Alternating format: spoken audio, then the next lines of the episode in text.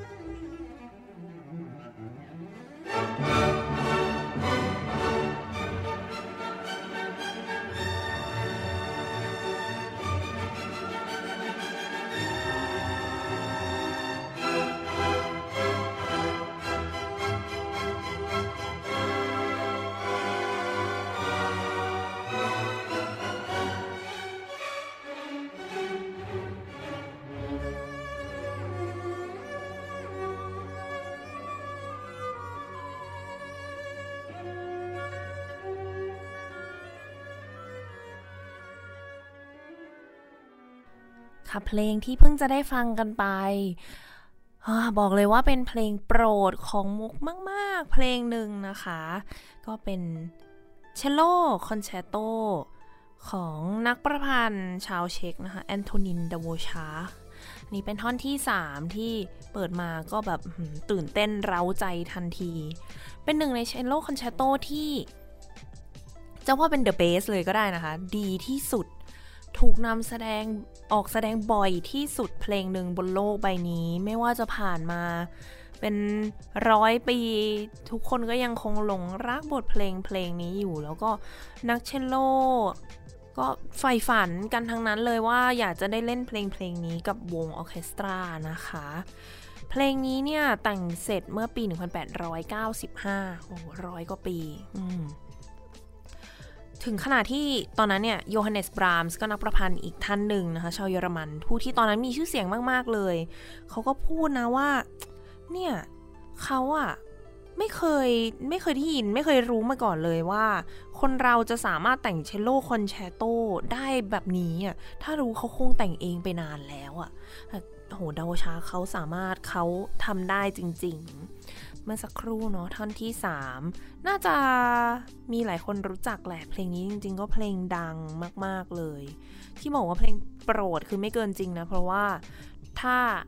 ใครได้ฟังรายการบ่อยๆก็อาจจะทราบอยู่แล้วว่ามุกเนี่ยจริงๆชอบเชลโลมาก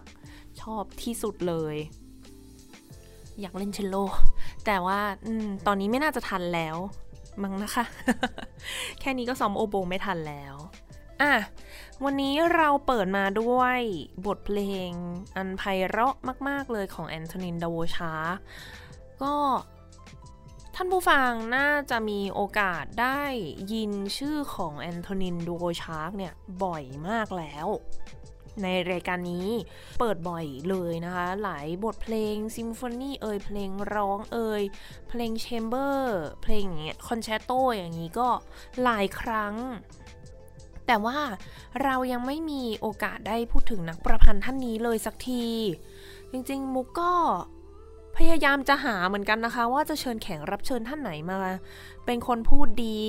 คืออาจจะสงสัยว่าทำไมมูไม่พูดเองตั้งแต่แรกเนี่ยจริงๆยอมรับเลยว่าดาโวชาคเนี่ยเป็นหนึ่งในนักประพันธ์ที่ชอบมากที่สุดคนหนึ่งแต่ว่า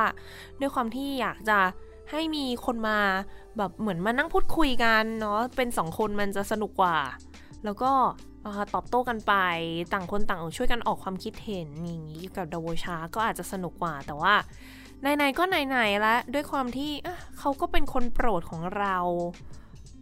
แล้วก็ยังไม่ได้เจอใครที่จะมาพูดเรื่องนี้พูดเองเลยแล้วกันทำกันบ้านมาเองเลยนะคะเกี่ยวกับเรื่องราวของแอนโทนิน ดาโวชาคที่วันนี้เราจะมาทำความรู้จักเขามากขึ้นกัน8กันยายนนะคะ1841ในประเทศเช็กเมืองเนลาโฮเซเวสก็เป็นเมืองหนึ่งที่อยู่ใกล้กับกรุงปรากนะอยู่ในโซนนั้นที่เขาเรียกว่าเป็นโบฮีเมียก็จะอยู่แบบว่าติดแบบว่าโซนแม่น้ำวอลตาว่าอาจจะมีหลายคนเคยได้ยินชื่อนี้ว่าเป็นแม่น้ำสายใหญ่แม่น้ำโมดาวแม่น้ำสายใหญ่เลยของที่เช็กนะคะก็เป็นวันเกิดวันนั้นนะ8กันยายนเป็นวันเกิดของเจ้าหนูน้อยแอนโทนิน ดาโวชาคในตอนนั้นซึ่งเขาเนี่ยเป็นลูกคนโตจากครอบครัวใหญ่เลยมีลูกคุณพ่อคุณแม่เขามีลูก14คนถึงแม้ว่าในที่สุดเนี่ยจะรอดชีวิตอยู่แค่8คนก็มีเนี่ยแหละค่ะดาโวชาคเป็นพี่ชายคนโตสุดโดยที่ครอบครัวเขาเนี่ยมีอาชีพการงานที่หลากหลายมากๆเลยนะคะก็บ้านของเขาใช่ไหมชั้นล่างนี่ทำเป็นโรงเตี้ยมมีขายเนื้อแล้วก็คุณพ่อเนี่ยเป็นนักดนตรีที่เล่นเครื่องดนตรีที่ชื่อว่าซิทเทอร์เนี่ยจะเป็นลักษณะพินแบบดีดๆนะคล้ายๆกับเวลาเราเล่นแจ็คเคหรือว่าพวกกูเจิ้งอะไรเงี้ยเขาก็จะเป็นแบบดีดๆเป็นประเภทนั้นโรงเตี้ยมครอบครัว ของเขาเนี่ยก็จะเป็นเหมือนเป็นห้องเต้นรำนะคะจะมีคนมาเต้นรำเรื่อยๆมีวงดนตรีมาแสดงตลอดแล้วก็ตัวโดโกช้างเนี่ยก็จะมีโอกาสได้เข้าโบสถ์อยู่เป็นประจำซึ่งในโบสถ์เนี่ยเขาก็จะเล่นเพลงของโมซาร์ทอยู่เรื่อยๆเลยพวกเพลงแมสเพลงเรควิเอมเพลงอะไรของโมซาร์ทแล้วก็ช่วงนั้นเนี่ยมันจะมีการก่อสร้างนะก็ที่บอกว่าอยู่ใกล้ปรากเพราะฉะนั้นเนี่ยเขาก็จะมีการสร้างเส้นทางรถไฟที่มันผ่านเมืองนี้พอดีแล้วก็ไปถึงปรากแล้วก็เข้าไปสู่เดรสเดนที่เยอรมันก็จะมีเป็นคนงานค่อนข้างเยอะซึ่งส่วนใหญ่เนี่ยจะเป็นชาวอิตาเลียนมาจากอิตาลีกันเพราะงั้นคนงานเหล่านี้เนี่ยเขาก็จะก็อารมณ์สุนทรีทำงานไปแล้วก็ร้องเพลงไปซึ่งเพลงป๊อปเนาะก็ต้องบอกว่ามันก็ต้องร้องเพลงป๊อปอยู่แล้วเพลงป๊อปในยุคนั้นแน่นอนว่าก็หนีไม่พ้นอิตาเลียนโอเปร่านะคะเพลงดังจากแบบว่าอุปรากรอิตาลีมากมายไปหมดเลยก็เขาก็ร้องกันก็เนี่ยแล้วตัวโดโกช้างเองเนี่ยบอกก่อนว่าเขาเป็นคนที่ชอบรถไฟมากเนาะที่ได้อยู่ใกล้ๆการก่อสร้างรถไฟแบบนี้เขาว่างๆนี่คือไปนั่งอยู่ที่สถานีตอนสถานีตรงนั้นชื่อว่าฟรานซ์โจเซฟของใกล้ๆกรุงปรากเนี่ยเขาอยู่ได้หลายชั่วโมงนั่งดูรถไฟไปถึงขั้นที่จำตารางการเดินรถได้อะและนี่ไงเขาก็จำแบบว่าได้ยินเสียงหลากหลายลงเตี๊ยมมีดนตรีมีเต้นรำมีเพลงในโบสถ์มีคนอิตาลีร้องเพลงโอเปร่าแล้วก็คุณพ่อเล่นจิเทอร์สิ่งเหล่านี้เนี่ยมันก็เลยปลูกฝังให้โดโกช้างเนี่ยโตมาเป็นคนที่รักในเสียงดนตรีแล้วเขาได้มีโอกาสอยู่กับเสียงดนตรีเหล่านี้ตั้งแต่ยังเด็กๆเลยเจ้าหนูแอนโทนินโดโกช้างเข้าเรียนโรงเรียนประถมในเมืองที่เขาอยู่นะคะเนลาโฮเซเวสซึ่งจริงๆก็เขาถือว่าเป็นโรงเรียนระดับชั้นล่างแล้วกันคือเขาจะแบ่งเป็นชั้นๆไปว่าแบบว่าสำหรับคนชนชั้นไหนฐานะครอบครัวเป็นอย่างไรอันนี้ก็จะเป็นแบบชั้นล่างหน่อยเนาะครอบครัวเขาไม่ได้ว่าแบบมีอันจะกินมากขนาดนั้นก็ตอนนั้นอายุ6 ขวบเองในโรงเรียนก็จะมีครูที่สอนไวโอลินสอนร้องเพลงเขาก็มีโอกาสได้เรียนจนกระทั่งในปี1853 12 ขวบและ12 ขวบเนี่ยเขาย้ายไปเมืองสโลนิสที่อยู่ไม่ไกลจากที่เก่ามากเป็นที่ที่ลุงกับป้าเขาอยู่ก็เข้าไปเรียนในโรงเรียนที่มีระดับสูงขึ้นมาแบบเหมือนสูงขึ้นมาขั้นหนึ่งอย่างนี้ค่ะก็โรงเรียนนี้เนี่ยเขาบังคับเรียนภาษาเยอรมันมันมายังไงเนี่ยภาษาเยอรมันต้องบอกก่อนว่าตรงเนี้ยมันเขาเรียกว่าเป็นเหมือนออสเตรียนเอ็มไพร์ก็คือเป็นแบบไออาณาจักรไอฮังการีนพวกนั้นที่ทางเยอรมันเนี่ยจะเป็นใหญ่สุดว่างั้นก็ได้เพราะฉะนั้นเนี่ยก็จะมีการบังคับเรียนภาษาเยอรมันในโรงเรียนที่ชั้นสูงขึ้นมายิ่งสูงยิ่งแบบเรียนเยอะถ้าอยู่โรงเรียนชั้นล่างก็คือเหมือนแบบเป็นจบไปเป็นแบบอาจจะเป็นพวกคนงานระดับล่างที่ไม่จำเป็นจะต้องใช้ภาษาเยอรมันมากนักแต่อย่างโดโกช้างมาเรียนอย่างนี้ปั๊บเขาบังคับให้เรียนทุกอย่างเป็นภาษาเยอรมันหมดเอาละโดโกช้างที่พูดเยอรมันไม่ได้เลยก็ออกไม่ได้เรียนต่อแต่ว่าเขายังอยู่ในเมืองสโลนิสต่ออีก3 ปีนะคะก็ได้มีโอกาสเรียนเปียโนเรียนออแกนแล้วก็เรียนการแต่งเพลงพอหลังจากนั้นเนี่ยเหมือนที่บ้านเขาตอนแรกเขาย้ายมาคนเดียวเนาะไม่อยู่กับลุงกับป้ามีพ่อแม่เขาน้องเขาอะไรเงี้ยก็ค่อยๆย้ายตามมาแล้วก็ตัวพ่อก็มาเปิดร้านขายเนื้อที่เมืองนี้ซึ่งโดโกช้างเองก็เลยได้ไปทำงานเป็น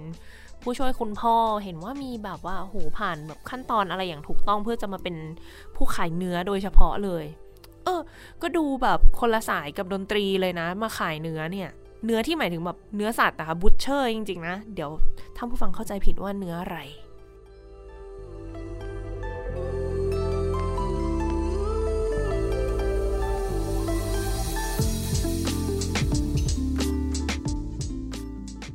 30 ปีหลังจากนั้นนะคะ 1856 ถึงช่วง 1857 เนี่ยที่บ้านก็ส่งตัวโดโกช้างไปอยู่อีกเมืองหนึ่งซึ่งเป็นเมืองที่ มีคนเยอรมันอยู่เยอะมากเพราะว่าอยากให้ตัวโดช้างเนี่ยได้ภาษาเยอรมันสักทีจะได้แบบว่าไปสนทนากับพวกชนชั้นสูงเขารู้เรื่องพวกแบบออสเตรียนเอ็มไพร์จักรวรรดิออสเตรียนเนี่ยได้สักทีก็ในระหว่างที่เรียนในโรงเรียนเนี่ยเขาเองก็มีโอกาสได้ฝึกฝนดนตรีโดยตลอดอย่างต่อเนื่องอาจจะไม่ใช่เรื่องที่โดดเด่นอะไรมากในวัยนั้นด้วยความที่อย่างที่บอกว่ายังขายเนื้อบ้างต้องเรียนภาษาเยอรมันบ้างเนาะจนกระทั่งเขาอายุ16ขวบก็ได้เข้าไปในกรุงปรากสักทีไปอยู่ในเมืองหลวงไปเรียนในสถาบันดนตรีศาสนาของกรุงปรากแล้วก็เดี๋ยวหลังจากนี้เนี่ยก็ปรากเนี่ยจะกลายเป็นเหมือนกับเมืองหลักในชีวิตของเขาไปเลยถ้าพูดถึงในยุคนั้นนะคะอันดับหนึ่งของดนตรีคลาสสิกเนี่ยยังไงก็หนีไม่พ้นเวียนนาเนาะเรียกว่าเป็นจุดศูนย์กลางของดนตรีตะวันตกในยุคนั้นเนาะเวียนนาซึ่งรองจากเวียนนาลงมาเนี่ยก็คือกรุงปรากของประเทศเช็กนั่นเองจากจักรวรรดิออสโตรฮังการีเป็นเมืองที่มันมีความหลากหลายมากนะคะอย่างที่บอกว่าแน่นอนมันเป็นเมืองในเช็กเนาะแล้วก็ถูกปกครองเป็นใหญ่โดยเยอรมันก็จะมีความเป็นเยอรมันมากแล้วก็มียิวด้วยผสมผสานกันไปมีวัฒนธรรมที่หลากหลายโดช้างเองก็จะได้ซึมซับจุดนี้มาโดชาเขามีความภูมิใจมากเลยนะในความเป็นเช็กของเขาแล้วก็จะว่าไม่พอใจเยอรมันก็ได้ที่เหมือนตีตนสูงกว่าคนเช็กก็จะเป็นช่วงยุคที่คนเช็กจะมีความเป็น nationalism สูงมากก็คือชาตินิยมอยากจะให้เช็กมีอัตลักษณ์ของตัวเองที่ชัดเจนมีคาแรคเตอร์รู้ว่าเช็กเป็นยังไงอันนี้ก็จะเป็นจุดสำคัญจุดหนึ่งที่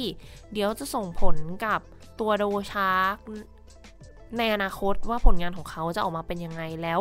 ตัวความชาตินิยมของคนเช็กเนี่ยก็ส่งผลกับชีวิตของโดชาร์กเช่นกันระหว่างที่เรียนอยู่ในสถาบันดนตรีศาสนาเนาะ Institute of Church Music เนี่ยที่ปรากโดชาก็แต่งเพล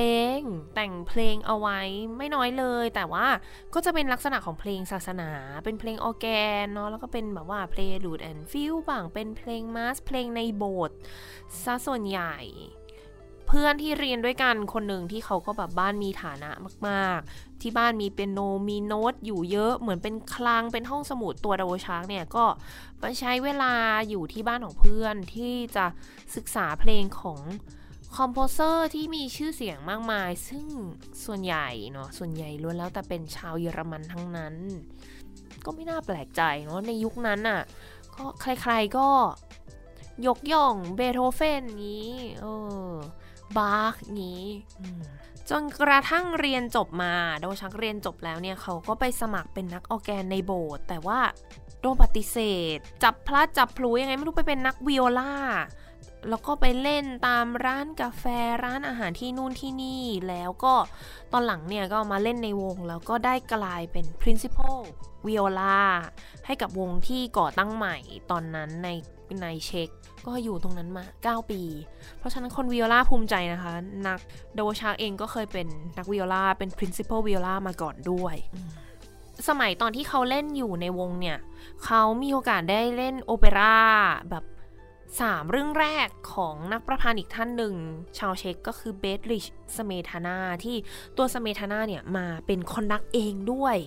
ต้องบอกก่อนว่าสเมธานาก็เป็นนักประพันธ์อีกคนหนึ่งที่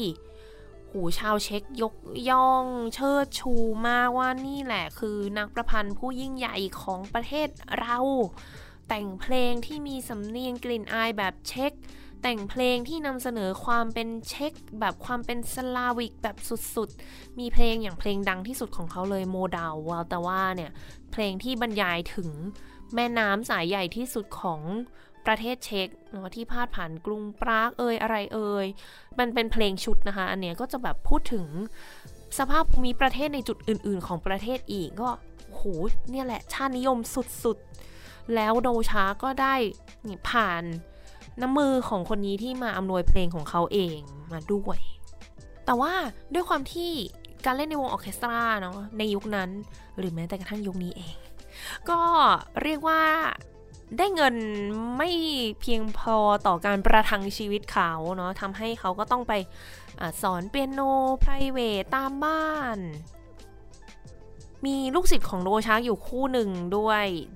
โจเซฟีน่ากับแอนนาเนี่ยก็เป็นลูกศิษย์คนโปรดของดาวชาร์กจริงๆเนี่ยเขาบอกว่ามีลูกศิษย์แบบรุ่นหลังจากนั้นเลยมาเล่าบอกว่าดาวชาร์กเนี่ยเขาชอบโจเซฟีน่านะแต่ว่าดูไม่น่าจะสมหวังเขาก็เลยถอดใจแล้วก็มีการแต่งเพลงด้วยนะให้โจเซฟีน่าที่แบบเกี่ยวกับความรักที่มันผิดหวังแล้ว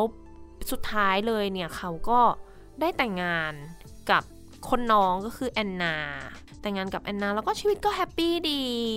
จริงๆโจเซฟีน่ากับแอนนาเนี่ยก็จะมีชื่อเสียงในฐานะนักร้องทั้งคู่เลยด้วยโดชาร์กแต่งงานในปี1873นะคะต้องบอกว่าช่วงชีวิตที่ดาวชักแต่งเพลงเยอะๆเลยก็จะเป็นช่วงประมาณปี1860ถึง1871หลังจากได้ศึกษาบทเพลงของคีตกวีชาวเยอรมันผู้โด่งดังมามากมายเนี่ยเขาก็เลยมาแต่งเพลงเองเนาะอย่างซิมโฟนีบ้างมีคอนแชร์โตมีเพลงแชมเบอร์มิวสิกวงขนาดเล็กนะคะแต่ว่าเพลงก็ไม่ได้ดังเลยเนาะอย่างที่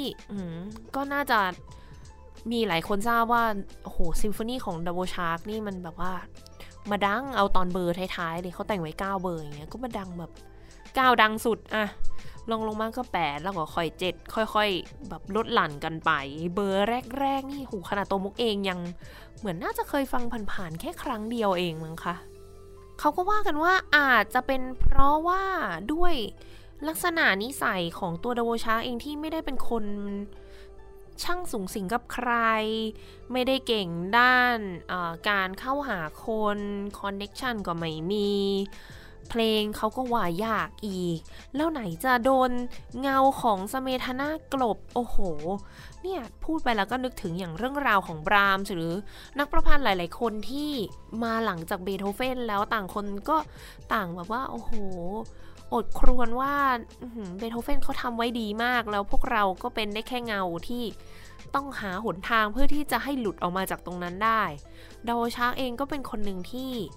อยู่ภายใต้เงาของสเมธนาเหมือนเป็นวีรบุรุษของประเทศเช็กคนหนึ่งเลยเพลงก็ไม่ถูกแสดงไม่ถูกตีพิมพ์ไหนเพลงของดาวชาร์กจะมีความเป็นเยอรมันจากการที่เขาศึกษาเพลงเยอรมันมาเยอะอีกซื้อคนเช็คไม่ได้ค่ะบอกเลยห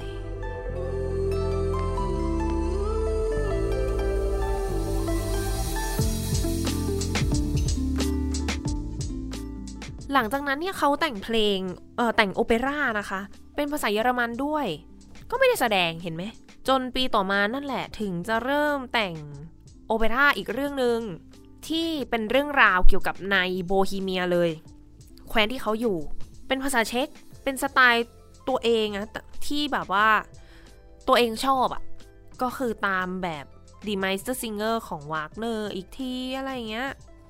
ผ่านไปหลายปีจริงๆท่านผู้ฟังกว่าจะได้เริ่มซ้อมอ่ะเขาบอกว่ามาเริ่มซ้อมปี1873แล้วสุดท้ายไม่ได้ออกแสดงด้วยอ้าวตายแล้วอันนี้ชื่อเรื่องบอกไว้ก่อน King and Collier เดี๋ยวเรื่องนี้จะมีการแบบรีเทิร์นกลับมาระหว่างช่วงนี้ก็ยังมีแต่งซิมโฟนีเนาะ1 2 3 4ซิมโฟนีหมายเลข34เนี่ยจริงๆมีได้ตีพิมพ์ผลงานเป็นครั้งแรกเลยแต่ว่าสุดท้ายเขาก็ประสบปัญหาการเงินนะว่าแบบยังไม่ได้เงินจากสำนักพิมพ์บ้างอะไรบ้างจนแบบถึงขั้นที่ต้องขโมยขนมปังประทังชีวิตตัวเองแล้วก็ครอบครัวที่แบบลูกเกิดมาในปี1874ก็แบบโหช่วงสถานการณ์เลวร้ายมากการเงินอะไรนั่นเป็นจุดที่ทำให้ดาวชาร์กเนี่ยเขาแต่งเรื่องเมื่อสักครู่ King and Collier ใหม่เปลี่ยนดนตรีเลยจากที่แต่งไว้แล้วบอกว่าเป็นคล้ายๆแบบว่ามีความเป็นเยอรมันนะคราวนี้เปลี่ยนดนตรีเป็นแบบเป็นโฟล์คเป็นพื้นบ้านเช็กจนแบบคนเช็กชอบมากรีวิวดีสุดๆก็เลยได้แสดงไปตั้ง4รอบภายในเวลา2เดือน3เดือนเท่านั้นเองอ่ะทีนี้ดาวชาก็เลยไปสมัครขอทุนเขามีเป็นทุนของของรัฐบาลออสเตรียสำหรับศิลปินที่มีความสามารถแต่ว่าฐานะยากจนซึ่ง กรรมการในนั้นเนี่ยหนึ่งในกรรมการก็จะมี Johannes Brahms ด้วย Brahms เนี่ยเป็นเหมือนกับผู้ช่วยชีวิตของโดชาร์กเลยก็ว่าได้ปี 1875 หลังจากนั้นแป๊บเดียวก็แต่งเพลงเยอะมากแล้วก็ค้นพบสไตล์ของตัวเองและสำเนียงแบบตัวเองเรียบร้อยที่มาโผล่อยู่ในอย่าง String Serenade นะคะ In E Major ไปลองหาฟังกันได้ว่าอันนี้แหละเริ่มที่จะมีความเป็นโดชาร์กอย่างชัดเจนขึ้นที่ชาวเช็กถูกใจก็คือมีการผสมดนตรีพื้นบ้าน1 ปีหลังจากนั้นลูกของเขาก็เกิดมาอีก3 คนคุณแอนนาคลอดลูกมา3 คนแต่ว่าผ่านไปแค่ปีเดียวเท่านั้นเนี่ยก็เสียชีวิตหมดเลยปีเดียวกันก็ออกจากงานที่โบสถ์อีกชื่อเสียงโดชาร์กถึงจะเริ่มมีแล้วก็อยู่แค่ในปรากในเช็กเท่านั้นยังไม่ออกไปมากกว่านี้ยากจังเลยการเงินก็ไม่ได้งานก็ไม่ดีลูกก็เสียครอบครัวผู้ที่จะมาช่วยปลดทุกข์ให้มาแล้วค่ะโยฮันเนสบรามส์ท่านนี้ทำอะไรปี 1878 เป็นช่วงเวลาสำคัญที่บรามส์เขาได้แนะนำบทเพลงของโดชาร์กเนี่ยให้กับคุณคนหนึ่งชื่อว่าฟริตซ์ซิมร็อกนะคะซิมร็อกมาจากเบอร์ลินซึ่งเขาเป็นเหมือนกับเป็นนักตีพิมพ์บทเพลงก็ในที่สุดเพลงของโดชาร์กเนี่ยได้ถูกตีพิมพ์สักทีก็คือมีชื่อเพลงว่า Moravian Duets สำหรับโซปราโนอัลโตแล้วก็เปียโนแอคคอมเป็นการตีพิมพ์ครั้งแรกในเยอรมนีที่เบอร์ลินด้วยแล้วพอชาวเยอรมันได้ค้นพบเพลงนี้ของโดชาร์กเนี่ยเขาก็แบบว่าโอ้โหถูกใจในความเรียบง่ายมันซิมเปิลแต่มันสดใหม่แล้วก็เต็มไปด้วยจินตนาการในที่สุดโดชาร์กของเราก็ได้เกิดค่ะดังแล้วค่ะท่านผู้ฟังแล้วก็แต่งบทเพลงเพิ่มSlavonic Dance เป็นเพลงที่ดังมากๆเหมือนกันต้นฉบับตอนแรกที่โดชาร์กแต่งเนี่ยเป็นสำหรับเปียโน 4 hands เปียโน 4 มือเนาะ 2 คนเล่นบอกว่าเพลงนี้เนี่ยนะโซเอาภายในวันเดียวหลังจากตีพิมพ์เลยโอ้โหจะต้องดังขนาดไหนถึงขนาดที่ในปีเดียวกันนั้นเนี่ยโดชาร์กเอาเพลงนี้มาทำเป็นเวอร์ชันออร์เคสตราอีกทีหนึ่งด้วยตั้งแต่นั้นมาเนาะ1878อย่างที่บอก1878ได้ตีพิมพ์แล้วจนถึง1979เนี่ยโอ้โหเพลง Slavonic Dance ก็ถูกออกแสดงเยอะมากทั้งในเดรสเดนฮัมบวกเบอร์ลินไปถึงนีสที่ฝรั่งเศสลอนดอนอังกฤษไปไกลถึงนิวยอร์กที่สหรัฐอเมริกาโอ้โหนี่เกิดในต่างประเทศแบบสุดๆเพลงถูกตีพิมพ์จากหลายสำนักในเยอรมันในลอนดอนแล้วก็ได้เงินสักทีชีวิตขาขึ้นสักทีแล้วค่ะท่านผู้ฟังได้ชื่อว่าเป็นสลาวิกคอมโพเซอร์เลยสีสันแบบสลาฟอย่างแท้จริงแต่ว่าในขณะเดียวกันมันก็ยังซุกซ่อนความเป็นเยอรมันความแบบรูปแบบต่างๆการใช้คอร์ดอะไรหลายๆอย่างที่โดชาร์กเองก็ยังยึดถือมาจากสิ่งที่เขาได้เรียนรู้จากหลากนักประพันธ์ที่มีชื่อเสียงที่เขาได้ศึกษามาแต่ก็ต้องบอกก่อนว่าเพลงพวกนี้เนี่ยโดชาร์กเขาถูกว่าจ้างให้เขียนนะขอให้เป็นเพลงแบบที่หยิบเอาทำนองจากเพลงพื้นบ้านมาเขียนทั้งนั้นเลยแต่เจ้าตัวจริงๆก็คือชอบเพลงแบบเยอรมันพอโดชาร์กดังในต่างประเทศปุ๊บชื่อเสียงในต่างประเทศก็ดังเป็นพลุแตกตามไปอีกเพราะว่าตาคนเนี่ยโดชาร์กเนี่ยดังในต่างประเทศก็ดูแบบเจ๋งดีนะพอคนนี้ดังในต่างประเทศก็เลยมาดังในประเทศตัวเองด้วยเขาก็แต่งโอเปร่าเพิ่มนำเสนอความเป็นเช็กถูกเอาไปแสดงที่ต่างประเทศก็เลยยิ่งตอกย้ำความเป็นนักแต่งเพลงสลาวิกเข้าไปอีกขาขึ้นขนาดนี้มีลูกเพิ่มอีก6คนรอบนี้ไม่เสียชีวิตแล้วก็ถือได้ว่าปี 1878 ถึง 1879 เนี่ยเป็นช่วงปีที่สมบูรณ์มากๆเลยสำหรับโดชาร์กนะคะแต่งเพลงเยอะมากมีคนมาว่าจ้างทั้งในแล้วก็นอกประเทศมีแม้กระทั่งแบบคอนดักเตอร์ของวงเวียนนาฟิลฮาร์โมนิกมาขอให้แต่งซิมโฟนีซึ่งสุดท้ายเนี่ยมันก็ออกมาเป็นซิมโฟนีหมายเลข6หลังจากนั้นก็มีซิมโฟนีหมายเลข7ตามออกมาอีกบอกก่อนว่าจริงๆอันนี้ก็เพลงโปรดเพลงใหม่ของมุกเหมือนกันเป็นเพลงที่ถูกคอนดักในอังกฤษนะคะแล้วก็ จริงๆก็คือเป็นวงที่อังกฤษเนี่ยว่าจ้างให้แต่งแล้วก็บูมชื่อเสียงโด่งดังขึ้นมาเลยที่อังกฤษจนถึงขั้นที่โดชักย้ายไปอยู่เวียนนานะศูนย์กลางอันดับหนึ่งของยุโรปแต่ว่าด้วยหลายปัจจัยเนาะในชีวิตโดชักว่าแน่ๆเลยก็คือเรื่องของลูกที่มีลูกเยอะมากค่าใช้จ่ายก็จะสูงมากเวียนนาที่ด้วยความที่มันเป็นเมืองอันดับต้นของยุโรปในตอนนั้นเนี่ยก็ค่าครองชีพก็จะแพงเป็นพิเศษก็เลยปัดตกข้อเสนอนี้ไปมีข้อเสนอให้ย้ายไปแต่งโอเปร่าภาษาเยอรมันที่นั่นอีกเขาก็บอกว่าคนเช็กไม่ต้องการให้โดชากไปอ่ะคือนอกไปจากเรื่องส่วนตัวแล้วยังมีเรื่องนี้อีกว่าคนในชาติเนี่ยกลัวที่จะเสียโดชากไปกลัวจะเสียฮีโร่คนใหม่ของเขาต่อจากสเมธนาไปช่วงชีวิตหลังจากนั้นของโดชากเนี่ยก็จะเริ่มค่อยๆเงียบลงอีกครั้งหนึ่งนะคะเริ่มแบบว่ารับงานนอกน้อยลงบ้างแต่งเพลงแต่ตามใจตัวเองแต่ก็จะมีผลงานดังๆออกมาหลายอันนะคะอย่างเปียโนควินเต็ตมีโอเปร่ามีซิมโฟนีหมายเลข8ที่คนก็รู้จักกันค่อนข้างเยอะอันนี้ก็เพลงดังเช่นกันยาวเลยยันนู่น 1890 ที่ในที่สุดโดชาก็ตัดสินใจที่จะเริ่มเดินทางออกไปต่างประเทศอีกครั้งหนึ่งนะคะก็ไปคอเพลงของตัวเองในมอสโกที่รัสเซียมีได้รับเชิญจากไชคอฟสกี้ให้ไปที่เซนต์ปีเตอร์สเบิร์กแล้วก็มีแต่งเรควิเอมให้กับที่อังกฤษด้วยแล้วก็มีไปเคาะซิมโฟนีหมายเลข8ของเขาที่ประเทศอังกฤษอันนี้เป็นช่วงปี1891ที่พอเคาะเสร็จหลังจากนั้นก็มีการถูกเชิญไปรับปริญญาเรียกว่าเป็นดุษฎีกิตติมศักดิ์จากเคมบริดจ์อีกทีหนึ่งที่บอกว่าชีวิตเขาเงียบเนี่ยจริงๆแล้วก็คือเขาลาออกจากงานประจำที่บอกว่าการเป็นนักออแกนเนาะที่บอกไปแล้วปี1877จนเนี่ยกลับมาอีกทีหนึ่งโอ้โห1890ที่เริ่มจะมาทำงานอย่างจริงจังแล้วในที่สุดปี1891 1ปีให้หลังจากที่เริ่มกลับมามีแสงในวงการดนตรีอีกครั้งหนึ่งเขาก็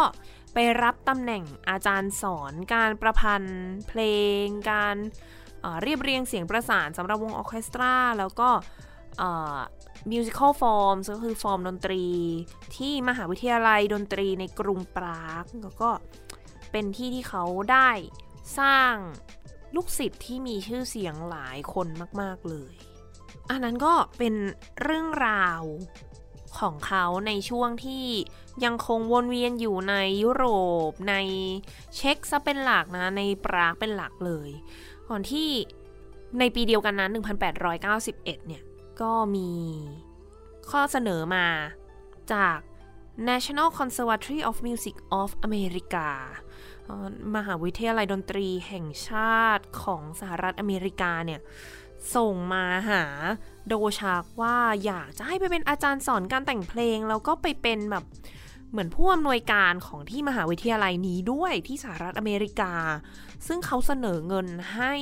เยอะกว่าที่โดชากสอนที่ปรากถึง3เท่าโอ้ my god เยอะมากเลยนะคะแต่ก็โดชากก็ยังไม่ไปก็ยังนี่ไงสอนอยู่ที่ปรากก่อนกว่าจะมาเซ็นสัญญาก็ปีถัดมาแล้ว1892เนื่องจากว่าปัญหาด้านการเงินอะไรก็ว่าไปทำให้มันเหมือนกับจะเป็นจุดสิ้นสุดของการเดินทางช่วงชีวิตในฐานะนักประพันธ์ของโดชากในเช็กเนาะเขาก็เลยแบบโอ้โหจัดคอนเสิร์ตเลี้ยงส่งแบบว่าในโมฮีเมียในโมโรเวียแล้วก็เล่นทริโอโดยที่เขาเป็นคนเล่นเปียโนเนาะกับเพื่อนๆของเขาเนี่ยมากกว่า40รอบอีกส่งท้ายเพื่อที่จะลาประเทศเช็กบ้านเกิดของเขาแล้วก็เดินทางสู่ดินแดนใหม่ในสหรัฐอเมริกาจริงๆเราเคยมีได้พูดถึงเรื่องราวของโดชักในสหรัฐอเมริกาไปบ้างในตอนEP ที่พูดถึงพิเศรษฐกิจในสหรัฐอเมริกานะคะอาจารย์หน่งคมสันเนี่ยก็มาเล่าถึงเรื่องราวของวงการดนตรีคลาสสิกในอเมริกาว่ามันมีที่มาที่ไปยังไงไปจนถึง ปัญหาของวงการในปัจจุบันซึ่งแน่นอนว่าจุดเริ่มต้นของดนตรีคลาสสิกเนี่ยจุดหนึ่งที่สำคัญมากๆเลยก็คือการที่ตัวดูโอชาร์กนี่แหละไปเป็นผู้ก่อร่างสร้างรากฐานตรงนี้เอาไว้ที่นั่นก็เดี๋ยวเราคุยกันถึงสักเล็กน้อยแล้วกันเนาะว่าช่วงเวลา24เดือนแรกแล้วก็ช่วงเวลาที่หลังจากนั้นอีกเขาทำอะไรบ้างเขาอยู่ในมหาวิทยาลัยที่นิวยอร์กนะคะเป็นเวลา3ปีก็คือตั้งแต่ปี1892เนาะที่บอกว่าย้ายไปแล้วหลังจากนั้นก็มีอีกหนึ่งฤดูร้อนที่เมืองที่สปีวิลล์นะที่ไอโอวาซึ่งมันเป็นเหมือนหมู่บ้านเช็กเล็กๆที่โอ้โหดาวช้างไปอยู่แล้วบอกว่าอยากอยู่ต่ออยากอยู่แบบอยากตั้งรกรากที่นี่เลยแต่ว่าภรรยาของเขาบอกว่าเดี๋ยวก็โดนหาว่าเป็นคนทรยศบ้านเกิดอีกกลับบ้านค่ะต้องกลับนะอยู่ที่นี่ไม่ได้การมาที่สหรัฐอเมริกาของดาวช้างเนี่ยมันเป็นอะไรที่น่าตื่นตาตื่นใจสำหรับเขามากเขามีลูกศิษย์หลายคนที่เจอที่นิวยอร์กเอาเป็นลูกศิษย์ที่หลากหลายอย่างนี้คือมีทั้งคนที่เป็นแบบแอฟริกันอเมริกันชนเผ่าพื้นเมืองอเมริกันดั้งเดิมทำให้เขามีโอกาสได้สัมผัสเรียนรู้วัฒนธรรมแล้วก็พวกดนตรีจิตวิญญาณแบบแอฟริกันอเมริกันอะไรพวกเนี้ยที่เขาไม่เคยได้สัมผัสมาก่อนแล้วก็ตัวเขาสนใจสิ่งเหล่านี้มากๆก็มีการนำสิ่งเหล่านี้จิตวิญญาณแบบนี้สไตล์แบบนี้วัฒนธรรมแบบนี้เนี่ยมาผสมผสานในดนตรีของเขาคือเขาบอกว่าเขาไม่ได้ใช้ทำนองอะไรที่เป็นอเมริกันแบบทำนองพื้นเมืองดั้งเดิมจริงๆแบบเหมือนยกเพลงโฟล์คมาไม่มีนะคะเขาแค่เอากลิ่นอายแบบนั้นเนี่ยมาผสมกับดนตรีแบบของเขาเองที่มีอยู่แล้วผลงานช่วงที่เขาอยู่ที่สหรัฐอเมริกาที่ดังๆโอ้โหแน่นอนอะซิมโฟนีหมายเลข9เนี่ย From the New World ก็ที่สุดแล้วนะคะโอ้เล่าไปหลายรอบนะเรื่องเนี้ยที่บอกว่าโอ้โหแต่งเพลงเสร็จจ่าหน้าซอง From the New World ส่งกลับไปแล้วก็เลยกลายเป็นชื่อเพลงเลยซิมโฟนีหมายเลข9บทนี้นี่ถึงขั้นเคยขึ้นไปถึงอวกาศมาแล้วนะมี String Quartet 2 อันใช่ไหมคะเบอร์โอปุสที่180กับ181ที่ก็ได้ชื่อว่าอเมริกันเนาะเป็นชื่อเล่นไปลองฟังกันได้มีบีบลิโคซองแล้วก็ Cello Concerto เมื่อตอนต้นรายการเองก็เป็นบทเพลงหนึ่งที่ดาวชาร์กแต่งในช่วงที่เขาอยู่ที่สหรัฐอเมริกาและแน่นอนว่านอกจากจะมีผลงานเพลงแล้วก็ยังมีลูกศิษย์ลูกหาที่ประสบความสำเร็จอีกมากมายมีแต่คนเก่งๆเต็มไปหมดเลยแล้วก็เขาก็สร้างรากฐานดนตรีคลาสสิกเอาไว้อย่างดิบดีจนในที่สุดตอนหลังเนี่ยมันก็มีการพัฒนาต่อด้วยนะว่าลูกศิษย์ของเขาเองพอมีคนหลากหลายมีวัฒนธรรมที่หลากหลายมาผสมรวมกันมันก็พัฒนาต่อออกไปเป็นดนตรีแจ๊สด้วยจริงๆตัวดาวช้างเนี่ยเขาเซ็นสัญญาอยู่สอนต่อที่นิวยอร์กนะคะในช่วงปี1895ถึง1896แต่ว่าด้วยสถานการณ์พิษเศรษฐกิจที่สหรัฐอเมริกาเนี่ยก็เลยทำให้เขาไม่ได้รับค่าจ้างก็บ๊ายบายกลับบ้านดีกว่าก็เลยกลับมาอยู่ที่ปรางในปี1896ค่ะปี1896กลับบ้านเกิดกลับมาสอนต่อที่ปรากที่เดิมเลยแล้วจนกระทั่ง5ปีให้หลังนะคะ1901เนี่ยเขาก็ได้ขึ้นมาเป็นรับตำแหน่ง Artistic Director ผู้อำนวยการด้านศิลป์ของที่มหาวิทยาลัยดนตรีที่ปรากในปีเดียวกันนั้นเองเนี่ยมีจักรพรรดิฟรานซ์โจเซฟเนี่ยเขาก็มาแต่งตั้งให้ดาวช้างนะเป็นแบบสมาชิกกิตติมศักดิ์ของเขาเรียกว่าอะไรเป็นแบบเหมือนสมาชิกสภาคองเกรสของที่ออสเตรียอะไรนะมีเรื่องเล่าตลกด้วยว่าคือตัวดาวช้างเนี่ยก็เคยไป1ครั้งคือจริงๆไอ้สมาชิกอันเนี้ยคือแบบแต่งตั้งให้เป็นตลอดชีพนะดาวช้างไปมา1ครั้งแล้วก็ไปแบบขโมยดินสอของที่นั่นมาหมดเลยทุกแท่งเพราะเขาบอกว่ามันเหมาะที่จะใช้เขียนเพลง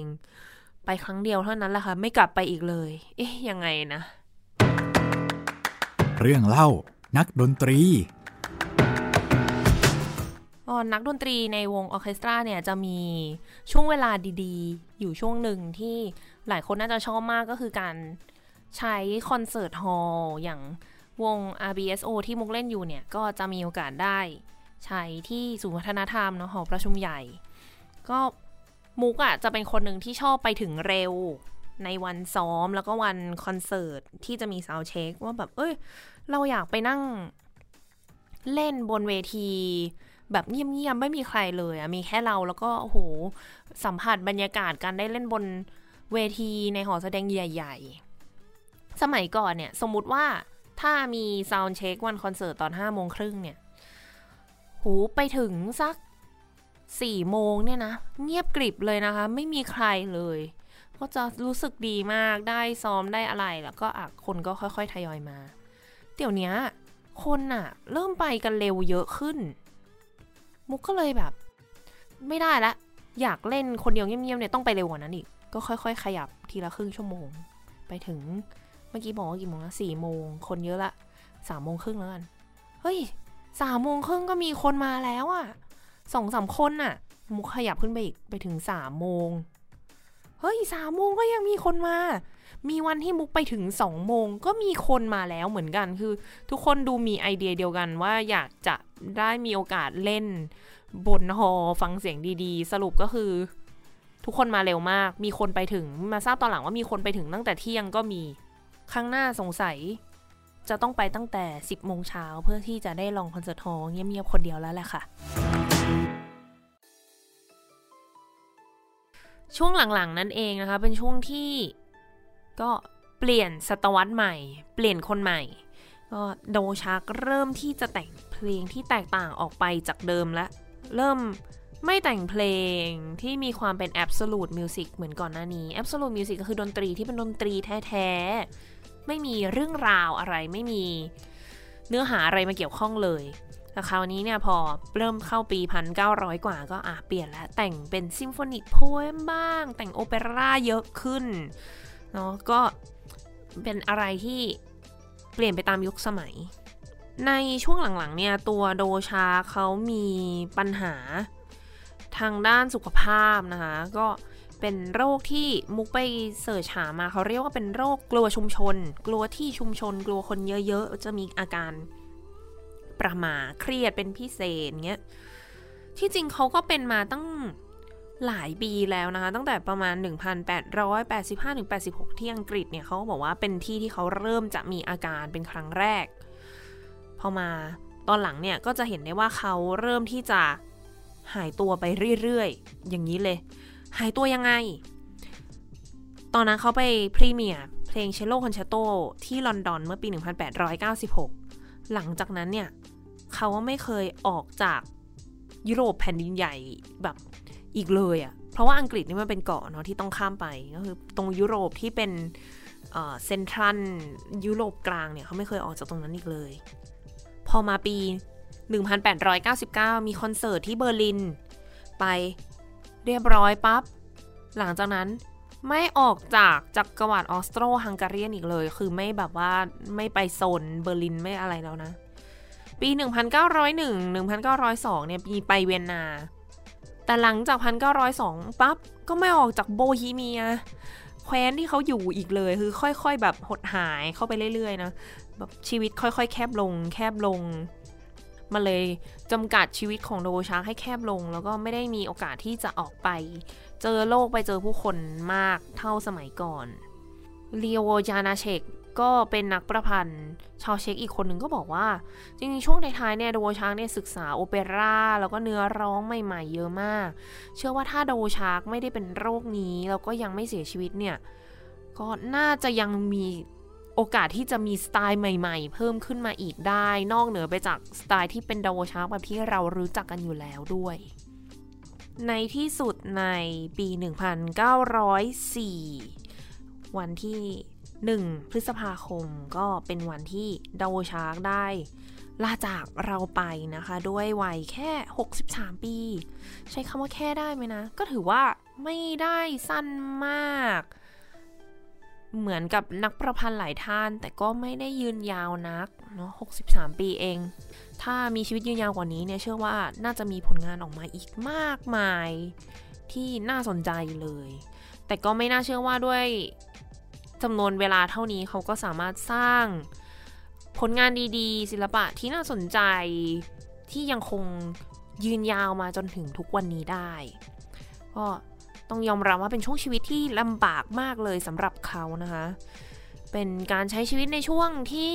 ลัทธิชาตินิยมเนี่ยมาแรงมากๆอยากจะมีความเป็นตัวเองอยากจะชัดเจนมีเอกลักษณ์ประจำตัวหลังจากที่เช็คเนี่ยอยู่ใต้อานัตของเยอรมันมานานแสนนานก็ได้มาเจอกับฮีโร่อย่างสเมธาน่าแล้วก็โดชาร์กจะว่ามันก็หลายมุมมองนะคะท่านผู้ฟังถ้ามองว่าตัวโดชาร์กเองเขาก็รักชาติแล้วก็อยากที่จะนำเสนอบทเพลงของชาติเขาแต่ในอีกมุมนึงเขาก็เหมือนกับถูกชาติเนี่ยรั้งตัวเอาไว้ไม่ให้ไปไหนจะไปเวียนนาก็บอกว่าเฮ้ยไม่อยากจะเสียฮีโร่คนนี้ไปอยู่อเมริกาถาวรก็ไม่ได้เพราะว่าก็จะเหมือนเป็นการแบบทรยศประเทศชาติก็ต้องกลับมารับใช้ประเทศชาติมาแบบนำเสนอความเป็นชาติเช็กอย่างนี้ต่อไปทั้งที่จริงๆตัวเขาเองเนี่ยได้รับอิทธิพลมาเยอะมากๆเลยอย่างที่บอกเนาะตอนเด็กๆมีทั้งดนตรีจากอิตาลีจากเยอรมันนอกจากนี้ยังมีฝรั่งเศสมาด้วยแล้วก็อเมริกันพื้นเมืองแอฟริกันอเมริกันที่เขาได้ไปพบเจอที่สหรัฐอเมริกาเป็นคนคนหนึ่งที่จริงๆแล้วชาวอเมริกันรักมากเลยนะคะแล้วก็ถ้าเกิดว่ามีโอกาสได้ไปฟังสัมภาษณ์ของนักประพันธ์คอนดักเตอร์ชาวอเมริกันหลายคนเขาก็จะยกย่องดาวชาร์กให้เป็นหนึ่งในคอมโพเซอร์คนสำคัญของสหรัฐอเมริกาก็คือไม่ได้เป็นคนอเมริกันนะแต่ว่าตาคนนี้เนี่ยเป็นคนหนึ่งที่ทำให้วงการดนตรีคลาสสิกในอเมริกาเนี่ยมันเกิดขึ้นมาได้ในปี 1943 เนี่ยหลังจากที่ดาวชาร์กเสียชีวิตไปเนี่ยมีการตั้งชื่อเรือในกองทัพเรือของที่สหรัฐอเมริกาว่า USNS Antonin Dvořák ตั้งตามชื่อ Dvořák เลยหรืออย่างซิมโฟนีหมายเลข 9 From the New World ที่แต่งที่สหรัฐอเมริกาเนี่ยก็ถูกนำขึ้นไปเปิดแล้วกันตอนที่นิวอาร์มสตรองขึ้นไปที่ดวงจันทร์แล้วก็เท้าแตะดวงจันทร์โมเมนต์นั้นอะแล้วก็เป็นแบบปามปามปามปามปามปามเป็นโอ้โหดาวชาร์กหมายเลข9แบบมันเป็นอะไรที่แบบว่าโอ้โหสุดยอดจริงๆนะเพลงที่ได้ขึ้นไปบนดวงจันทร์ได้ไปอยู่ในโมเมนต์ประวัติศาสตร์ของโลกท่อนที่2ของดาวชาร์กหมายเลข9เองก็มีชื่อเสียงมากนะคะก็มีการนำไปใส่เนื้อเพลง Going Home Going Home Going Home ตาดาดาดาดาเพราะมากเลยไปลองหาฟังกันได้เป็นทำนองที่โซโล่โดย English Horn ถ้าใครไม่รู้จะฟังเวอร์ชันไหนไปเสิร์ชชื่อมุกก็ได้นะคะมีเหมือนกัน มีเคยเล่นไว้แล้วก็ลงไว้ใน YouTube เหมือนกันเพลงนี้เนี่ยไปอยู่ใน Pop Culture เยอะมากเลยถ้าเกิดว่าเคยดูภาพยนตร์ดูนู่นดูนี่หรือแม้กระทั่งวงการเกาหลีมุกก็มีพูดไปบ่อยเนาะว่าวง Girl Generation เองก็เคยได้เอาซิมโฟนีหมายเลข 9 ของเขาเนี่ยไปใช้ไปโอ้โหทำนองเนาะเป็นตั้งเป็นชื่อเพลง Into The New World นี้ก็ดาวชาร์กเป็นนักประพันธ์ที่น่าสนใจมากๆคนหนึ่งที่ไม่ว่าจะผ่านไปกี่ปีผลงานของเขาก็ยังถูกนำมาออกแสดงอย่างต่อเนื่องดาวชาร์กซิมโฟนีหมายเลข 9 นี้แทบจะถูกแสดงกันอย่างวงมุก RBSO นี่แสดงเกือบทุกปีเลยมั้งคะเบอร์8เบอร์9เบอร์8เบอร์9สลับไปอย่างช่วงกลางปีที่จะถึงนี้เดือนพฤษภาคมเนี่ยวงก็จะเดินทางไป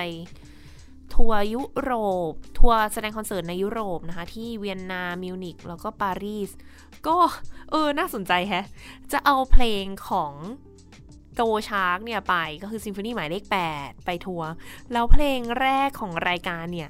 ไม่ใช่ใครที่ไหนไกลนะคะเป็นเพลงของเบดริชสเมธาน่าฮีโร่ชาวเช็กอีกท่านหนึ่งในเพลงวอลตาว่าเพลงโมดาวเหมือนกันเลยถ้าท่านผู้ฟังมีโอกาสอยากให้ท่านผู้ฟังได้ลองหาบทเพลงของโดชาร์กที่มีอีกมากมายเลยนะคะมาลองฟังกันคุณพ่อมุกเองก็เป็นแฟนคลับโดชาร์กเหมือนกัน จำได้ว่าเคยซื้อซีดีให้เนาะ6แผ่นตอนนั้นมันจะมีแบบเป็นบ็อกเซตมี6แผ่นแล้วรถคันเก่าเนี่ยใส่ซีดีได้6แผ่นคุณพ่อเคยเอา6แผ่นใส่เนี่ยครบเลย6แผ่นฟังไปเรื่อยๆฟังหมดแล้วเพลงของเขามีหลากหลายค่ะมีทั้ง